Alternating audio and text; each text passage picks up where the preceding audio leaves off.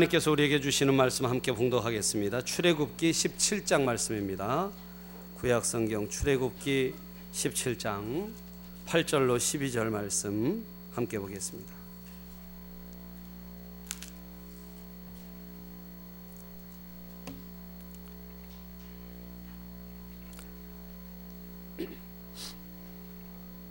우리 8절로 12절 교독하겠습니다.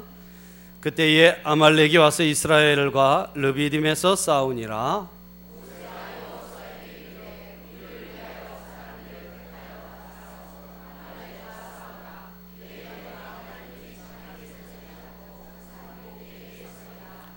여호수아가 모세의 말대로 행하여 아말렉과 싸우고 모세와 아론과 훌은 산 꼭대기에 올라가서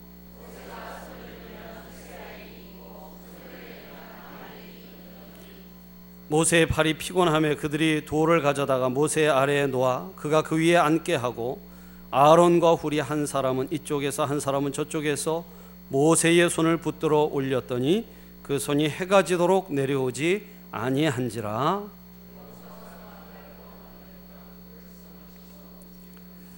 예, 12절까지 보는데 13절까지 읽어주셨습니다. 예, 감사합니다. 말씀의 은혜가 여러분 심령에 있기를 축복합니다. 우리 말씀 나누기 전에 우리 찬송 한 곡 하나님 앞에 드리고 함께 말씀 나누겠습니다. 우리 찬송가 91장 우리 함께 찬양하신 후에 함께 말씀 나누겠습니다. 찬송가 91장입니다. 슬픈 마음 있는 사람. 우리 함께 박수하면서 함께 찬양하겠습니다. 슬픈 마음 있는 사람 예수 이름 믿으며 영원토록 변함없는 기쁜 마음 얻을 예수의 이름은 세상의 소망이요 예수의 이름은 전국의 기쁨 거룩하신 주의 이름, 거룩하신 주의 이름 너의 방패 삼아라. 환난 시험 당할 때에 주께 기도드려라. 예수의 이름은 세상의 소망이요 예수의 이름은 전국의 기쁨 전귀하신 주의 이름, 전귀하신 주의 이름 우리 기쁨 되도라. 주의 품에 안길 때에 기뻐 찬송 부르리. 예수의 이름은 세상의 소망이요 예수의 이름은 전국의 기쁨 우리 갈 길 나간 후에 보좌 앞에 나아가 왕의 왕께 경배하며 멸류관을 드리리. 예수의 이름은 세상의 소망이요 예수의 이름은 전국의 예수의 이름은 세상의 소망이요 예수의 이름은 전국의 기쁨일세. 할렐루야, 할렐루야. 오늘 주님의 은혜가 우리 심령과 삶 속에 풍성히 넘칠 줄로 믿습니다. 오늘 함께 읽은 출애굽기 17장 8절로 12절 말씀을 가지고 하늘을 향한 손이라는 제목으로 잠시 말씀을 나누겠습니다. 여러분, 인류사의 아주 위대한 저작으로 평가받는 팡세라는 그런 책이 있습니다. 이 파스칼이라는 사람이 지은 책이죠. 아마 이 책들을 한 번씩은 다 보셨을 거라고 생각을 합니다. 여러분, 그 책에 보면 아주 유명한 말이 있습니다. 인간은 생각하는 갈대다. 예, 그렇습니다. 예. 사람을 이 흔들리는 갈대에 비유했어요. 인간은 이성이 있습니다. 예, 이성이 있어요. 그래서 생각합니다. 그러나 참 아주 작은 일에도 흔들리고 넘어지는 그런 갈대와 같은 존재라고 인간을 비유했습니다. 아마도 이 구절을 모르는 사람은 아마 없을 것입니다. 참 유명한 구절입니다. 여러분, 그런데 이 파스칼의 팡세에서 인간을 갈대에만 비유하지 않았습니다. 인간에 대한 두 번째 비유가 있어요. 근데 이것들은 사람들이 잘 모릅니다. 첫째는 갈대에 비유했고요. 두 번째는 사람을 오르간에 비유했어요. 사람은 오르간이다 그랬습니다. 오르간. 여러분, 그 오르간이 뭔지 아시죠? 예, 우리 교회도 여기 오르간이 있습니다. 예전에 제가 초등학교 다닐 때만 해도 교실마다 풍금이라는 게 있었어요. 그렇죠? 예, 그래서 선생님들이 이거 밟아가면서 그렇죠? 콩작콩작 이렇게 반주에 맞춰서 음악 시간에 노래를 부르던 기억이 납니다만, 여러분, 이 오르간을 보면은요, 이 오르간을 연주할 때 보이지 않는 것이 하나 있어요. 그게 뭐냐면 이 오르간은 바람을 넣어야 됩니다. 그냥 소리가 안 나고요, 바람을 넣어야 돼요. 그래서 여러분, 이 발에 밟는 페달이 있어요. 옛날 풍금은. 그래서 이걸 밟아줘야 바람이 들어가고 그래야만 소리가 납니다. 예. 그래서 어떤 큰 예배당을 가진 교회들은 어마어마하게 큰 파이프 오르간을 놔두고 예, 바람을 넣으면서 치면 소리가 웅장하죠. 예, 그렇습니다. 여러분, 그래서 이 바람이 있어야 이 오르간은 연주가 돼요. 오르간은 바람이 들어가지 않으면 말짱 헛것입니다. 아무리 좋은 게 있어도요, 이 바람이 들어가지 않으면 아무 소용이 없어요. 그래서 파스칼이 말합니다. 인간이라는 존재가 있는데, 인간이라는 존재는 하나님의 바람이 들어가야만 하는 존재라는 거예요.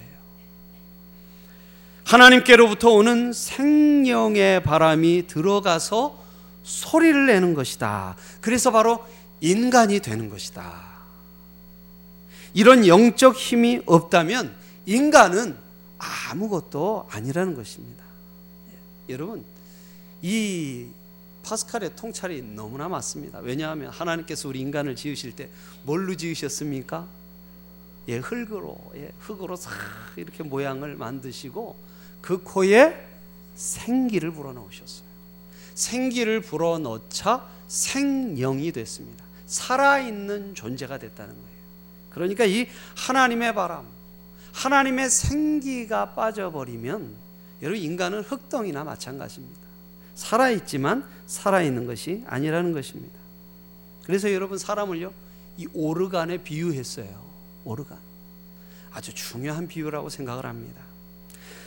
사랑하는 여러분, 사람들은 기도를 통해서 하나님의 능력의 바람이 인간에게 들어와 계속 공급되고 역사될 때 비로소 인간이 인간다운 자기의 모습을 찾아가는 것이고 자기의 능력을 찾게 되는 것이다 하는 것입니다. 그렇습니다, 여러분. 우리에게 하나님의 바람이 필요해요. 하나님의 생기가. 오늘 예배 가운데 하나님의 생기가 여러분 심령으로 불어들어가기를 축복합니다. 그래서 여러분, 새 힘을 얻고 살아나고 이 용기와 능력과 기쁨이 샘솟는 여러분 귀한 예배 되시기를 축복합니다. 우리 존재 자체가 하나님의 그런 능력이 필요해요. 그런데 여러분, 또 하나, 이 하나님의 바람을 통해서 우리가 능력을 얻어야 하는 이유가 있습니다. 그것은 무엇이냐면 우리가 살아가는 이 세상이 전쟁터이기 때문에 그래요. 예. 한 주간도 여러분 전쟁 치르고 오셨죠? 그렇죠? 예. 벌써 그 전쟁 치른 분위기가 여러분 얼굴에서 딱 느껴집니다. 요새 또 살기도 참 힘들잖아요. 그렇죠? 여러분, 세상이 전쟁터입니다. 여러분, 한순간에 이 생사가 유명을 달리하는 전쟁터에서 기도하지 않을 사람이 누가 있겠어요? 자기가 믿는 대로 자기 종교를 따라 기도할 것입니다. 여러분, 오늘 본문에 보면 이스라엘이 출애굽해서 광야에서 아말렉을 만났어요. 르비딤이라는 곳에서 아말렉을 맞닥뜨려 전쟁하게 됐습니다. 여러분, 이스라엘 백성들은 다 애굽에서 종살이 하던 사람들이에요. 할 줄 아는 게 없어요. 벽돌 굽는 거 빼놓고는. 아말렉은요, 늘 약탈로 먹고 사는 족속입니다. 전쟁에 도가 텄어요. 예, 셋님과 아주 깡패가 싸움하는 거나 똑같은 거예요.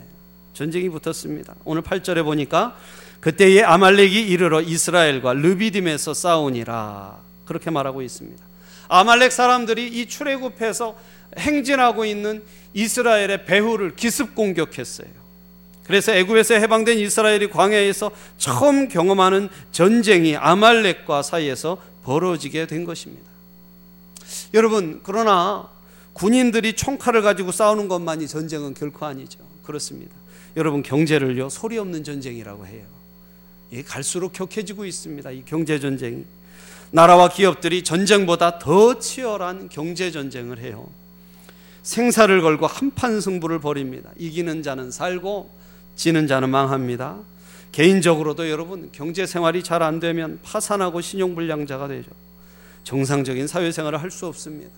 그리고 여러분, 우리 생활의 많은 부분들을요, 참 이 전쟁으로 묘사하는 말들이 많아요. 그렇죠? 그래서 뭐 입시전쟁, 출근전쟁, 예, 정보전쟁, 예, 또 이 살 빼는 것도 살과의 전쟁, 예, 또 여러분, 우리나라랑 일본이랑 축구를 붙으면요, 이게 축구가 아니에요. 그렇죠? 전쟁이에요.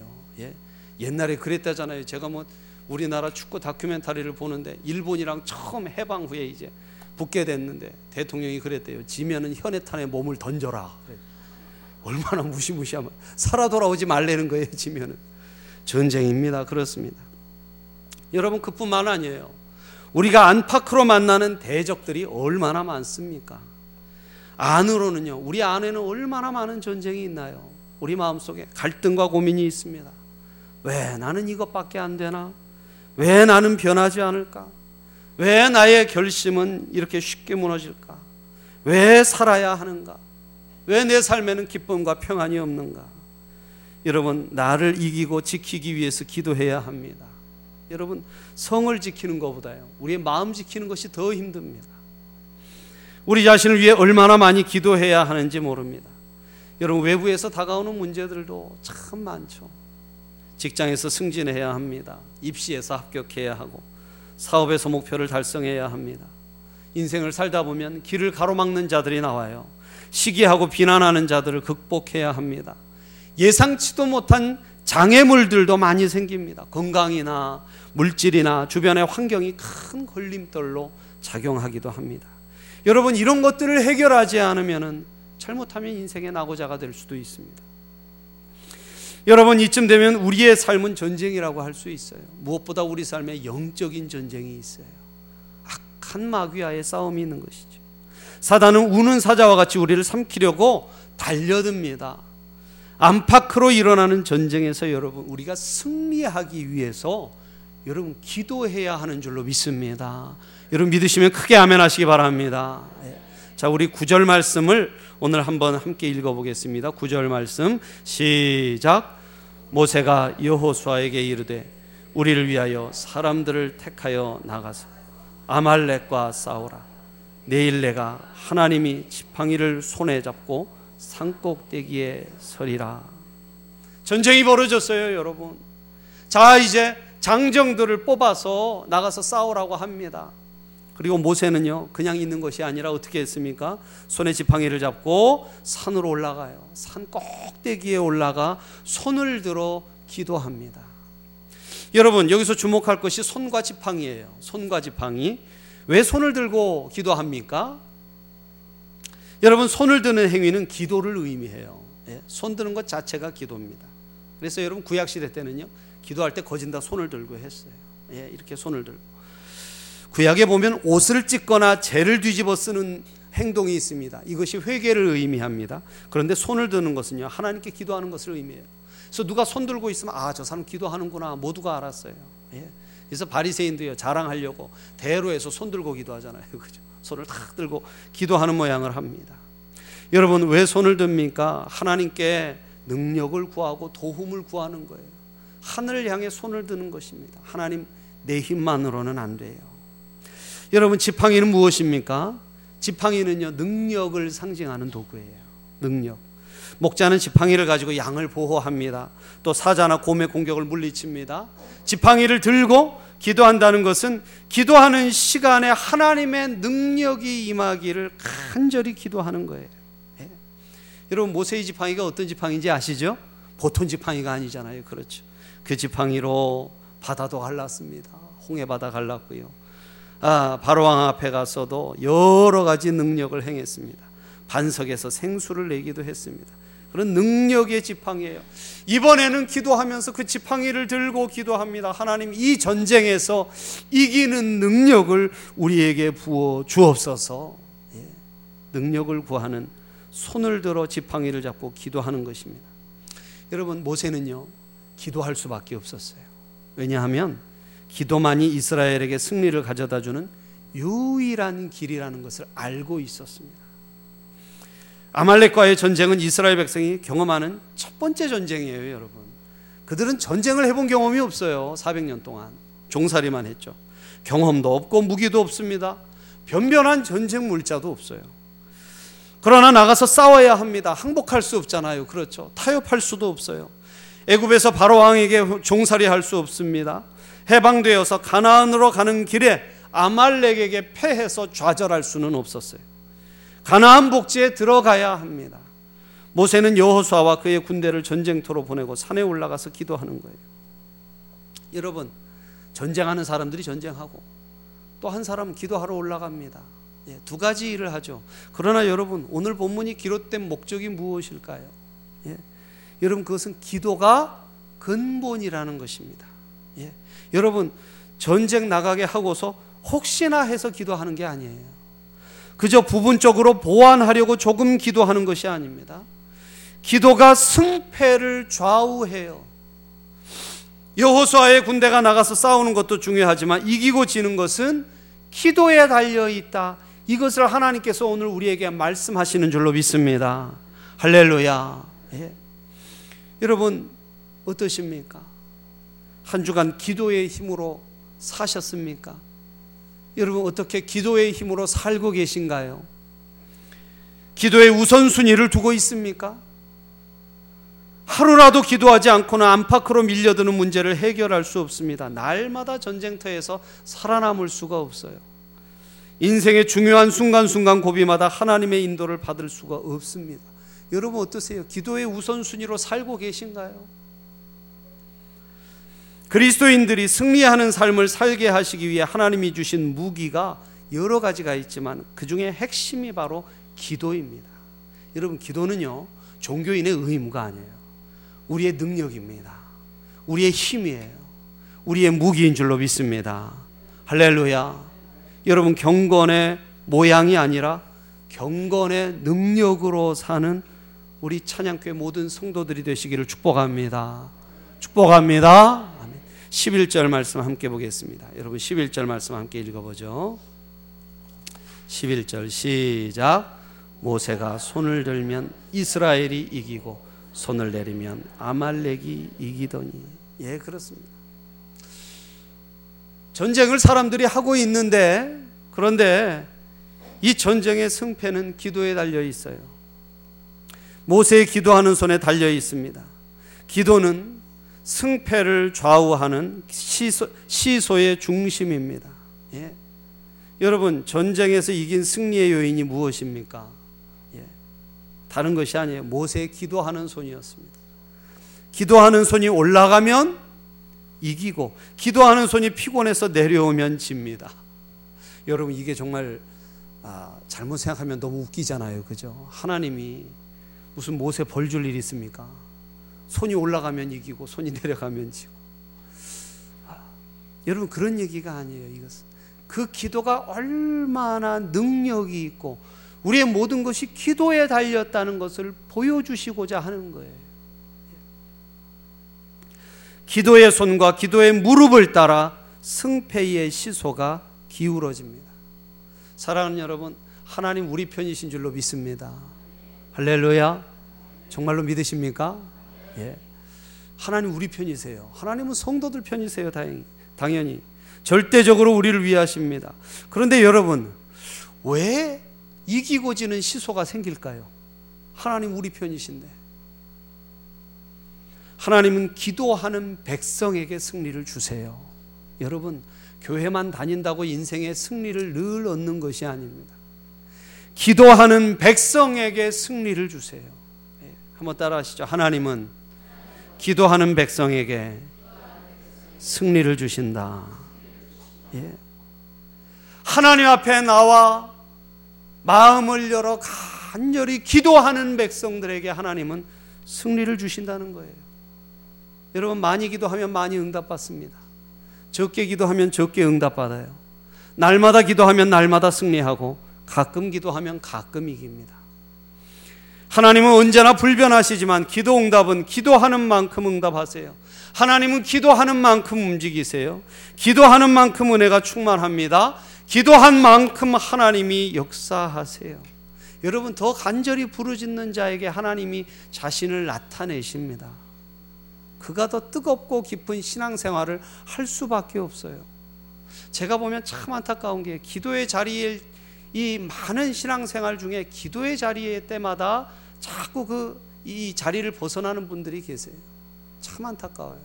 오랫동안 목회를 해오지만 다른 건 다 잘하시는데 이 기도의 자리에 자꾸 오지 못하는 분들이 있습니다.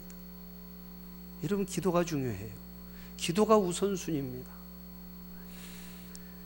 여러분, 기도하는 자식은 망하지 않습니다.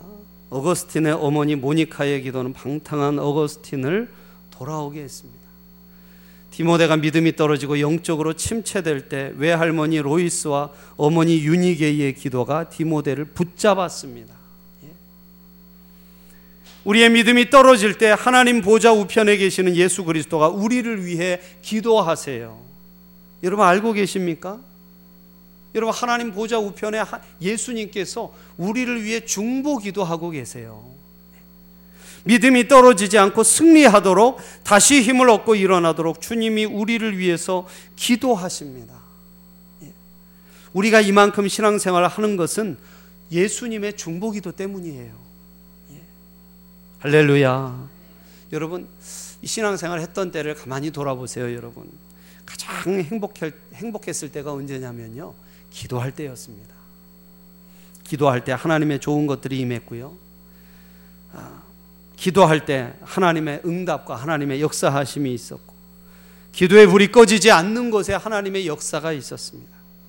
기도가 식어지면 믿음이 식어졌고, 기도가 식어지면 가정이 흔들리고, 기도가 식어지면 교회가 침체되었고, 기도가 그치면 나라가 어려워집니다. 여러분, 우리가 부흥을 위해서 기도하고 있어요. 우리 교회가 주님 뜻 안에서 부흥할 줄로 믿습니다. 그러나 여러분, 부흥하기 위해서는요, 우리 성도들이 기도해야 합니다. 부흥하고 있지 못하다면 이유는 하나예요. 성도들이 기도하지 않는 거예요. 우리가 한 마음으로 기도하지 않는 거예요. 기도의 자리가 늘 비어 있는 거예요. 여러분, 우리 평생의 생명이 다하는 날까지 기도해야 할 줄로 믿습니다. 예, 왜 이렇게 아멘이 작으세요? 생명이 다하는 날까지 기도해야 할 줄로 믿습니다. 예. 구약의 선지자였던 사무엘이요, 유명한 말을 했죠. 나는 너희를 위하여 기도하기를 쉬는 죄를 여호와 앞에 결단코 범치 아니하리라. 우리의 고백이 되기를 축복합니다. 여러분, 하나님께서 우리에게 기도할 때요, 예수님 이름으로 기도하라고 하셨어요. 맞습니까? 네. 여러분, 기도하는데 그래서 기도 못할 사람이 아무도 없습니다. 기도 못할 사람이 아무도 없어요. 나이나 경제적인 능력이나 학벌이나 기도하는데 아무것도 지장을 주지 못합니다.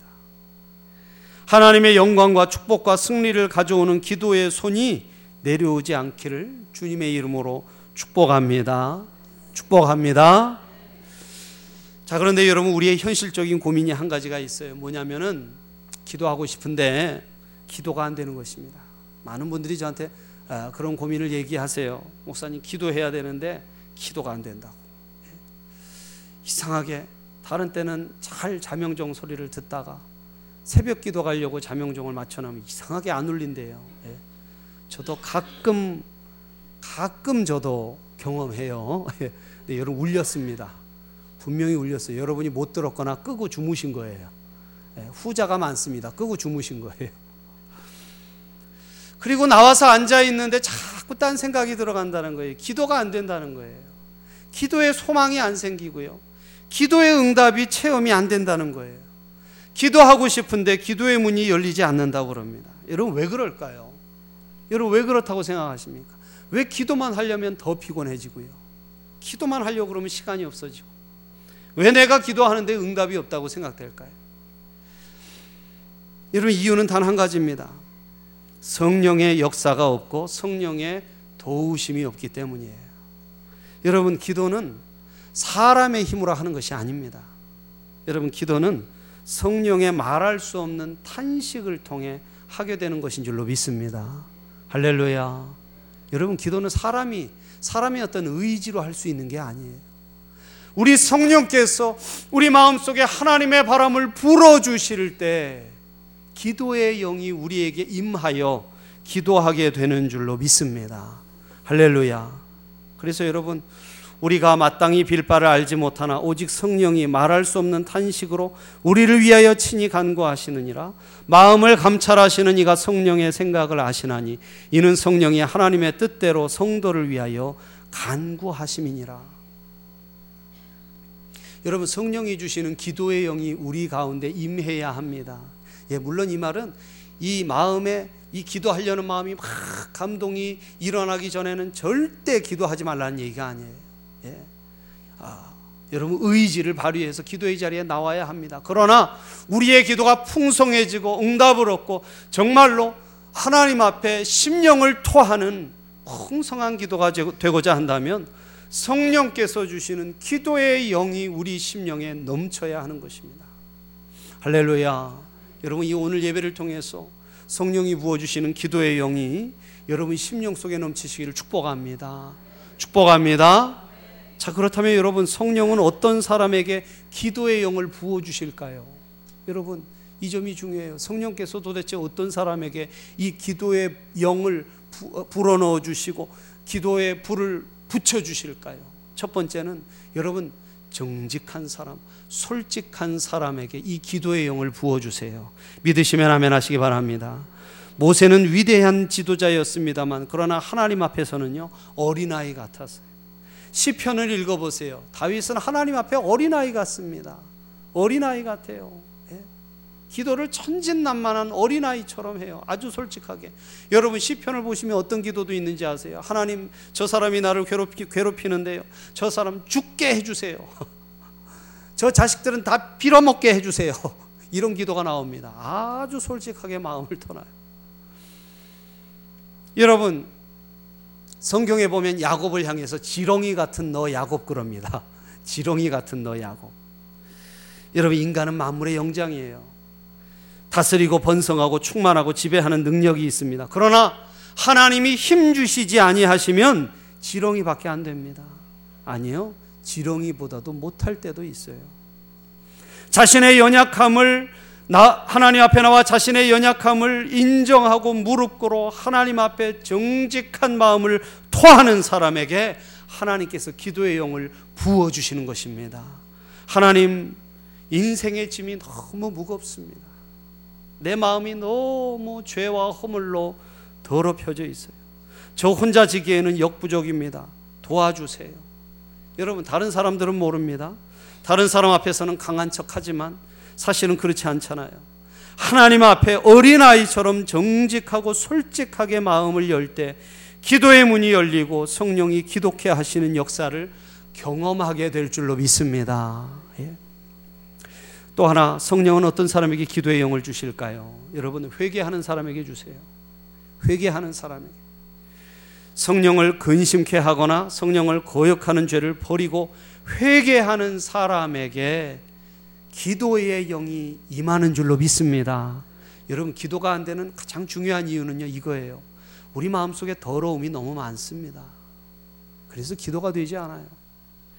교만과 시기와 질투와 욕심과 불순종과 음란과 불충성과 이런 것들이 가득 우리 속에 담겨 있으면요, 여러분, 또 세상을 사랑하는 마음과 염려 근심과 이런 것들이 우리 마음속에 쌓여 있으면 여러분, 기도가 나오지 않아요. 기도가 나오지가 않습니다. 기도를 막고 성령의 역사를 방해하는 것이 있습니다. 여러분, 깨끗하고 성결한 그릇이 되어야 합니다. 그 속에서 기도의 영이 끊임없이 솟아날 거예요. 성령의 도구가 될 때 성령은 쉬지 않고 기도하는 영으로 오십니다. 그래서 주님 우리에게 너희는 성령의 전이다 그랬습니다. 믿으시면 아멘하시기 바랍니다. 성령의 전이다. 성령이 우리 속에 계속해서 내주하시도록 우리가 거룩한 삶으로 협력할 때 강력한 기도의 영이 우리 속에 역사하세요. 그래서 여러분, 의인의 간구는 한번 따라 하시죠. 의인의 간구는 역사하는 힘이 크도다. 주님의 말씀이에요. 거룩한 그릇으로 하나님 앞에 기도하는 사람들의 기도는 강력한 능력 있는 기도로 하나님께서 사용하신다는 것입니다. 여러분, 깨끗한 그릇 하나가요, 더러운 그릇 100개보다 낫습니다. 사랑하는 여러분, 우리의 심령을 오늘 주님 앞에서 회개할 수 있기를 축복합니다. 다 내려놓고 깨끗한 그릇이 되어서 기도의 영을 받으세요. 그래서 정말 하나님과 내가 막힘없이 통하고 교제하는 기도의 은혜를 체험할 수 있기를 축복합니다. 세 번째로, 성령은 어떤 사람에게 기도의 영을 주십니까? 첫 번째는 정직하고 솔직한 사람이에요. 두 번째는 회개하는 사람. 세 번째는요, 기도하기를 힘쓰고 애쓰는 사람에게 주세요. 기도하기를 힘쓰고 애쓰는 사람. 여러분, 똑같이 예수를 믿어도요, 어떤 사람은 마음에 소망이 없습니다. 소망이 없어요. 아무런 소망이 없어요. 또 할 일이 없는 사람이 있습니다. 주님 앞에 받은 사명이 있지만 모른 채 하고 살아요. 그래서 할 일이 없어요. 여러분, 이러면 기도할 것이 없습니다. 기도할 것이 없어요. 모세는 출애굽의 사명을 감당해야 합니다. 여러분, 당장 눈앞에서 일어나는 아말렉과 전쟁을 해서 이겨야 해요. 그러니 여러분, 산 꼭대기에 올라가서 어찌 기도하지 않을 수 있습니까? 사명자이기 때문에. 그러므로 우리가 긍휼하심을 받고 때를 따라 돕는 은혜를 얻기 위하여 은혜의 보좌 앞에 담대히 나아갈 것이니라. 여러분, 사명이 있는 사람들이 바로 이렇게 기도합니다. 사랑하는 여러분, 기도에 힘쓰고 애쓰시기를 축복합니다. 예. 십자가를 붙들고 다시 한번 기도하세요. 다시 한번 기도의 불을 붙이시고 나의 기도의 자리를 찾으시기를 주님의 이름으로 축복합니다. 예. 자, 오늘 12절 말씀 함께 읽겠습니다. 12절 말씀 시작. 모세의 팔이 피곤함에 그들이 돌을 가져다가 모세 아래에 놓아 그로 그 위에 앉게 하고 아론과 훌이 하나는 이 편에서 하나는 모세의 손을 붙들어 올렸더니 그 손에 해가 지도록 내려오지 아니한지라. 아멘. 자, 여러분, 기도할 때 현실적인 문제가 더 하나 있어요. 기도가 되지 않을 때가 있습니다. 그러나 성령의 기도의 영을 부어주심으로 기도할 수 있습니다만, 여러분, 그런데 그렇게 기도의 영을 부어주었는데도 불구하고 여러분, 우리가 기도하다가 지칠 때가 있습니다. 기도하다 지칠 때가 있어요. 제가 우리 교회 기도회를 그동안 해봤는데요, 40일도 해보고 3주도 해보고 한 달도 해보고 계속 해봤더니 2주가 지나니까 입이 다 트시더라고요. 2주가 지나니까. 그래서 특별한 때가 아니면 2주를 하려고 합니다. 예.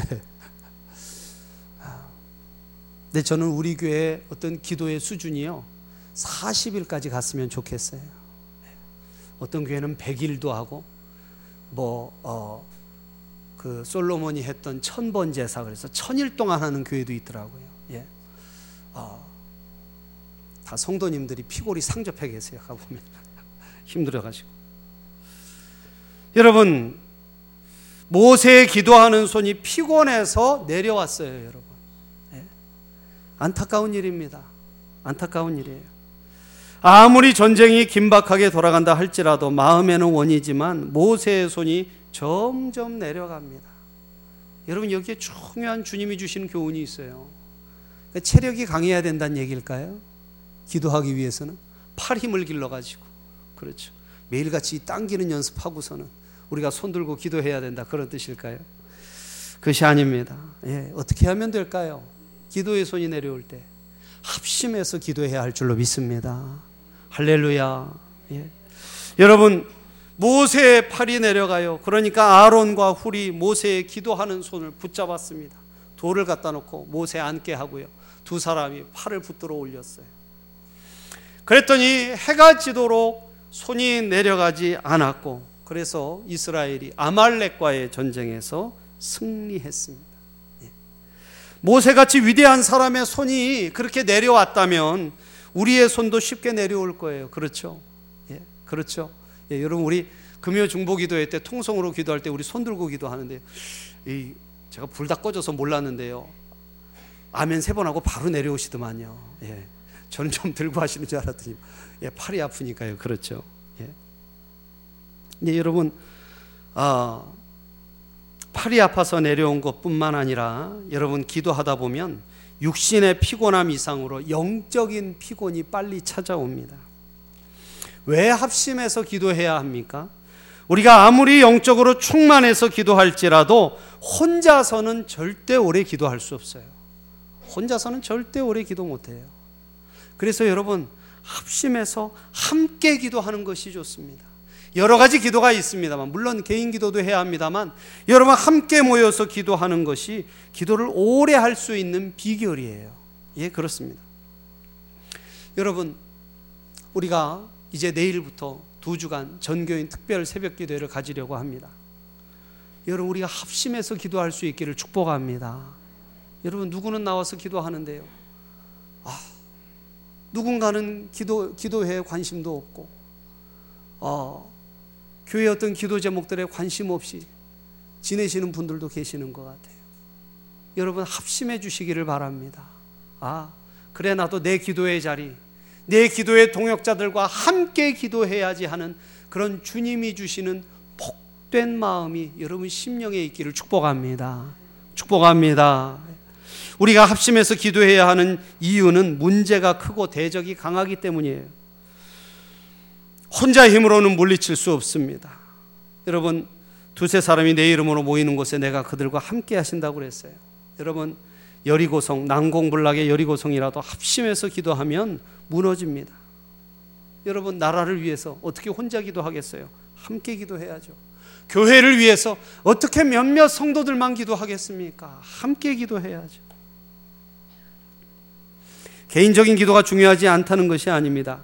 개인적으로 해야 할 기도가 있고요, 함께 모여서 기도해야 할 제목이 있어요. 사랑하는 여러분, 전교인 특별 새벽 기도회를 수년간 걸쳐서 해오는데요, 기도의 자리에 한 번도 나오지 못한 성도님이 계시다면 여러분, 이번 기도의 자리에 여러분 나오셔서 하나님이 주시는 은혜대로 합심해서 기도할 수 있기를 다시 한번 부탁을 드립니다. 베드로가 감옥에 갇혔어요. 사역하다가. 베드로는 지도자입니다. 핍박이 예루살렘 교회 전체에 미칠 영향이 너무나 커요. 그래서요, 교회가 합심해서 기도했어요. 교회가 합심해서 베드로가 석방되게 해달라고. 여러분, 천사가 와서 자고 있는 베드로를 깨워서 옥문을 열었습니다. 천사의 능력이 놀랍죠. 그렇죠. 찾아와서는 옥문을 열었어요.